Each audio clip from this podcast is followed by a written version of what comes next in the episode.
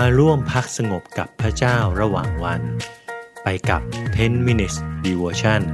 ในซีรีส์ Reconnect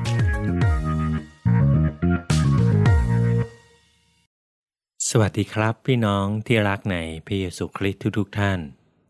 ขอต้อนรับสู่ซีรีส์ Reconnect ของ 10 minute devotion นะครับ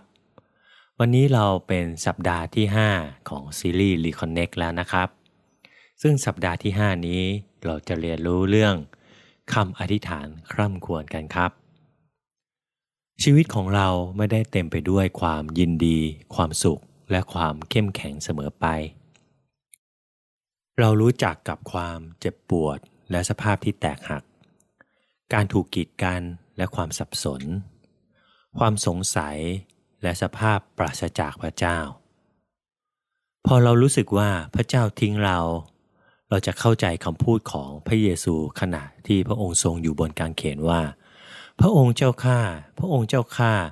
ฉไหนพระองค์ทรงทอดทิ้งข้าพระองค์เสีย ซึ่งพระองค์ใช้จากสดุดีบทที่ 22 ข้อหนึ่งนี่คือคำอธิษฐานคร่ำควรครับ การคร่ำควรเป็นการตอบสนองต่อความเจ็บปวดและการต่อสู้ที่เราเผชิญในชีวิต และที่หนึ่ง ที่เราจะค้นพบภาษาของการคร่ำควรก็คือในพระธรรมสดุดีครับอาเรนเดอร์ได้กล่าวว่า หลายบทเพลงในสดุดีสะท้อนสิ่งที่คนของพระเจ้ากำลังต่อสู้อยู่ เพื่อที่จะเข้าใจเหตุการณ์ร้ายๆในชีวิต ถึงแม้ว่าพวกเขาจะรู้ว่า พระเจ้าทรงสัญญาว่าจะปกป้องและรักษาพวกเขา เขาจะทำอย่างไร กับสัญญาของพระเจ้า ในเวลาที่กำลังของพวกเขากำลังถดถอยไปในการต่อสู้นั้น พวกเขาจะเชื่อที่พระเจ้าบอกว่า เพราะท่านได้ทำให้พระยาเวผู้เป็นที่ลี้ภัยของข้าพเจ้า คือองค์ผู้สูงสุดเป็นที่พักพิงของท่าน ไม่มีเหตุร้ายใด ๆ จะเกิดแก่ท่าน ไม่มีภัยพิบัติมาใกล้เต็นท์ของท่าน ในสุดีบทที่ 91 ข้อ9ถึง10 พวกเขาจะเชื่อได้อย่างไร ข้อมูลที่เรารับเข้ามาในชีวิตตั้งแต่ในอดีตจนถึงปัจจุบัน ชวนให้เราสงสัยแทนที่จะพักสงบในความมั่นใจครับสดุดีกระแทกความขัดแย้งระหว่างคำสัญญาและความเป็นจริงในชีวิตที่เราเจอ ด้วยความตรงไปตรงมา และด้วยความรำลึกของอารมณ์ครับ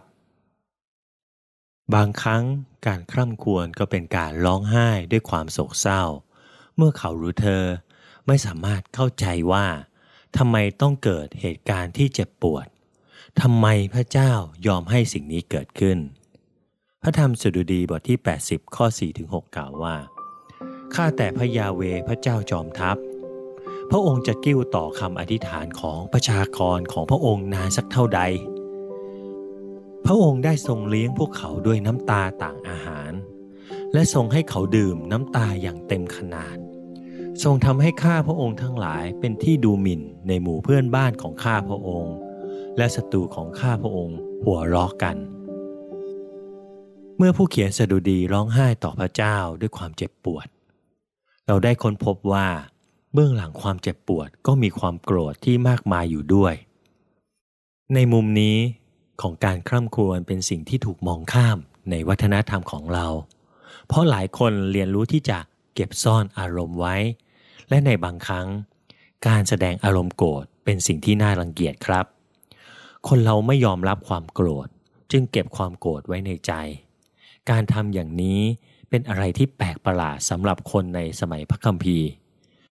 ซึ่งผู้เขียนสดุดีบทที่ 44 ได้บอกกับเราว่า พระองค์ทรงให้ข้าพระองค์ทั้งหลายเป็นเหมือนแกะที่ใช้เป็นอาหาร และทรงกระจายพวกข้าพระองค์ไปท่ามกลางบรรดาประชาชาติ พระองค์ทรงขายประชากรของพระองค์ไปด้วยราคาถูก ไม่ทรงได้อะไรจากการขายนั้น พระองค์ทรงทำให้ข้าพระองค์ทั้งหลายเป็นที่เยาะเย้ยของเพื่อนบ้าน และเป็นที่ดูถูกและดูหมิ่นแก่ผู้ที่อยู่รอบพวกข้าพระองค์ สิ่งทั้งปวงนี้เกิดกับข้าพระองค์ทั้งหลาย แม้ว่าพวกข้าพระองค์ไม่ได้ลืมพระองค์ หรือทำผิดสัญญา ของพระองค์ จิตใจของข้าพระองค์ทั้งหลายก็มิได้หันเหย่างเท้าของพวกข้าพระองค์ก็ไม่ได้พลากจากพระมันคา พระองค์ยังทรงบทขยี้ข้าพระองค์ทั้งหลายในที่ของหมาป่า และคุมพวกข้าพระองค์ไว้ด้วยเงามัจจุราชถ้าข้าพระองค์ทั้งหลายได้ลืมพระนามของพระเจ้า หรือพนมมือของตนไหว้พระอื่น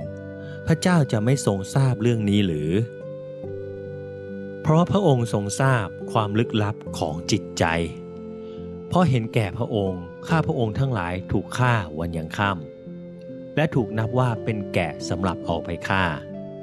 ข้าแต่องค์เจ้านาย ขอทรงตื่นเถิดฉไหนบรรทมอยู่ ขอทรงตื่นขึ้นเถิดขออย่าทรงทอดทิ้งข้าพระองค์เป็นนิดฉไหนพระองค์ซ่อนพระพักเสีย ฉไหนทรงลืมความทุกข์ยากและการที่ข้าพระองค์ทั้งหลายถูกบีบบังคับพอจิตใจข้าพระองค์ทั้งหลาย โน้มถึงผงคลี ร่างกายของพวกข้าพระองค์เกาะติดดิน ขอทรงลุกขึ้นมาช่วยข้าพระองค์ทั้งหลายเถิด ขอทรงไถ่พวกข้าพระองค์ เพื่อเห็นแก่ความรักมั่นคงของพระองค์ การร้องไห้คำครวญยังทำให้เราพบเห็นความสับสน เพราะในบางครั้ง ผู้เขียนสดุดีนั้นกำลังหาคำตอบที่ไม่ได้กำลังจะเกิดขึ้น ตามที่สดุดีบทที่ 77 ข้อ1ถึง9ได้กล่าวไว้ว่า ข้าพเจ้า ข้าพเจ้าร้องทูลพระเจ้า เพื่อพระองค์จะทรงฟังข้าพเจ้า ในวันที่ข้าพเจ้าทุกข์ใจ ข้าพเจ้าแสวงหาองค์เจ้านาย ยามค่ำคืน มือข้าพเจ้าเหยียดไม่หยุด จิตใจข้าพเจ้าไม่รับคำปลอบโยน ข้าพเจ้าระลึกถึงพระเจ้า ข้าพเจ้าก็คร่ำควร ควรคลาง ข้าพเจ้าตึกตรอง จิตวิญญาณของข้าพเจ้าก็อ่อนละอาไป พระองค์ทรงจับหนังตาของข้าพเจ้าไว้ไม่ให้ปิด ข้าพเจ้าทุกข์มากจนพูดไม่ออก ข้าพเจ้าพิจารณาถึงวันเก่าๆ ปีที่นมนานมาแล้ว ข้าพเจ้าระลึกถึงเพลงของข้าพเจ้าในยามค่ำคืน ข้าพเจ้าตรึกตรองด้วยใจและจิตวิญญาณของข้าพเจ้าก็สอหา องค์เจ้านายจะทรงทอดทิ้งเป็นนิดหรือ และจะไม่พอพระทัยอีกเลยหรือ ความรักมั่นคงของพระองค์ยั้งหยุดอยู่เป็นนิดหรือ พระสัญญาของพระองค์สิ้นสุด ทุกชั่วชาติพันหรือ พระเจ้าทรงลืมที่จะเมตตาหรือ เพราะความกลิ้ว พระองค์จึงทรงยับยั้งพระกรุณาหรือ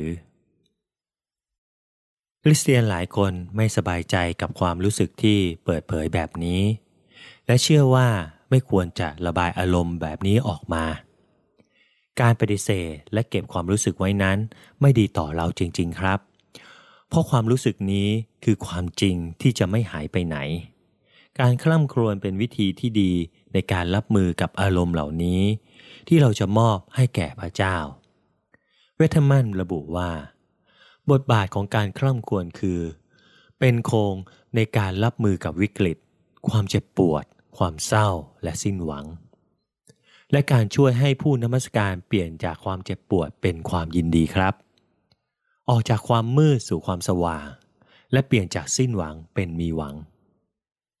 ภายในคริสตจักรมีการใช้สดุดีแห่งการข้ามควรน้อยมาก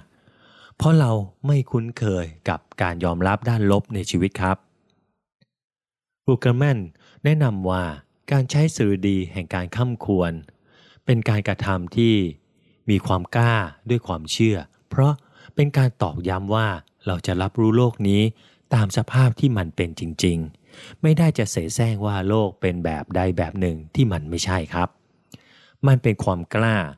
เพราะมันคือการยอมรับว่า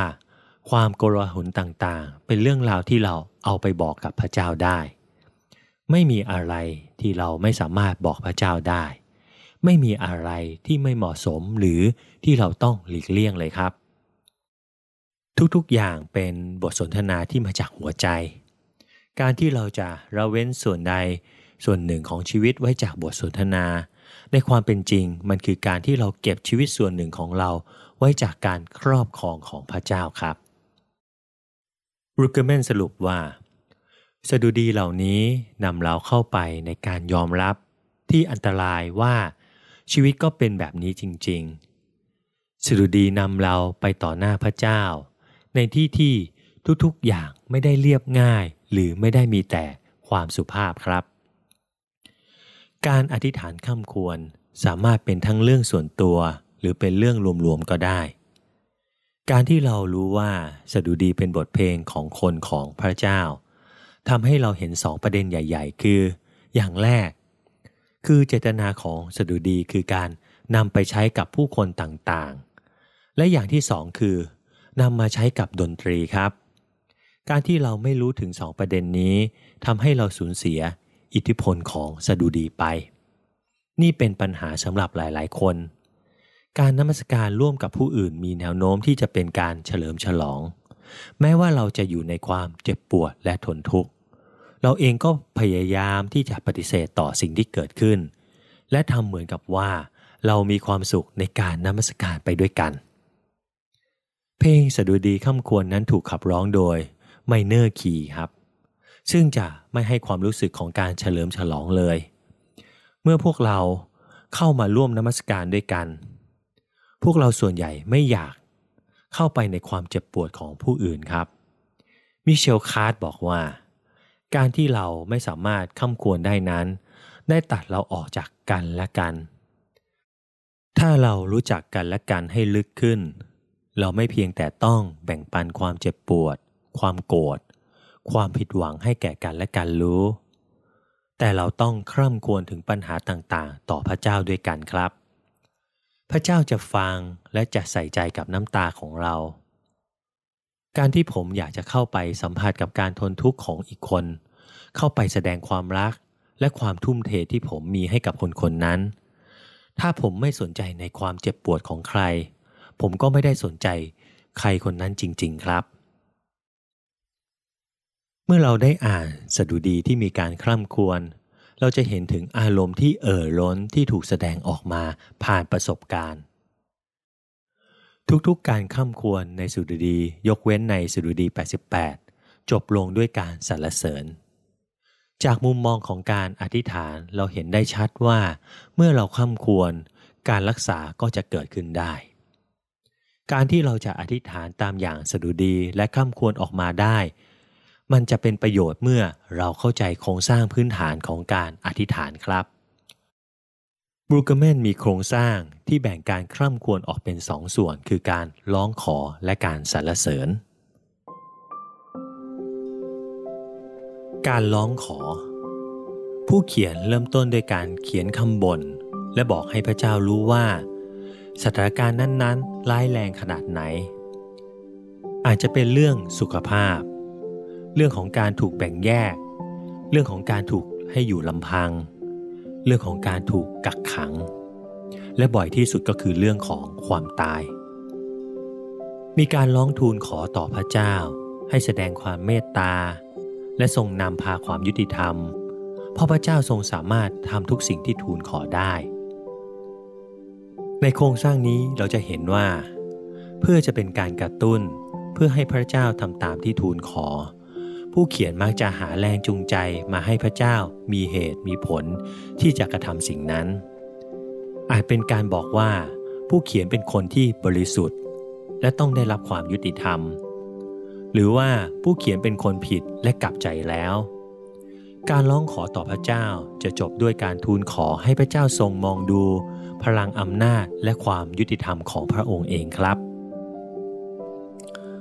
ส่วนของการสรรเสริญ ในส่วนนี้จะเห็นได้ถึงการเปลี่ยนแปลงที่ชัดเจน ความรู้สึกที่เร่งรีบ และขาดความหวังถูกเปลี่ยนเป็นความสุขและการขอพระคุณ มีการเปลี่ยนแปลงจากการทูลขอมาสู่การสรรเสริญ ในอันดับแรกจะมีการเสริมความมั่นใจว่าผู้เขียนกำลังได้รับการรับฟัง ในอันดับต่อมา มีการให้คำมั่นสัญญา ในความทุกข์ ผู้เขียนสัญญาว่าจะทำอะไรถ้าพระเจ้าช่วยเขา เขาจะทำตามสัญญาเพื่อเป็นการแสดงความสัตย์ซื่อ และในอันดับสุดท้าย จะมีการสรรเสริญ ในก่อนหน้านี้พระเจ้าถูกกล่าวหา แต่ในตอนนี้พระองค์ถูกมองว่ามีความกรุณาและทรงสัตย์ซื่อ ในโครงสร้างนี้จะช่วยให้เราเห็นว่ามีกระบวนการของการอธิษฐานคร่ำควร ให้มันช่วยเตือนใจเราว่า การสรรเสริญไม่ได้ต้องมาทันที ซึ่งแบบฝึกหัดที่เราจะฝึกนั้น จะช่วยให้เราเห็นถึงหลาย ๆ มุมมองของการคร่ำควร เราอาจจะสามารถเชื่อมชีวิตของเรากับการคร่ำควรต่าง ๆ เหล่านี้ได้ครับ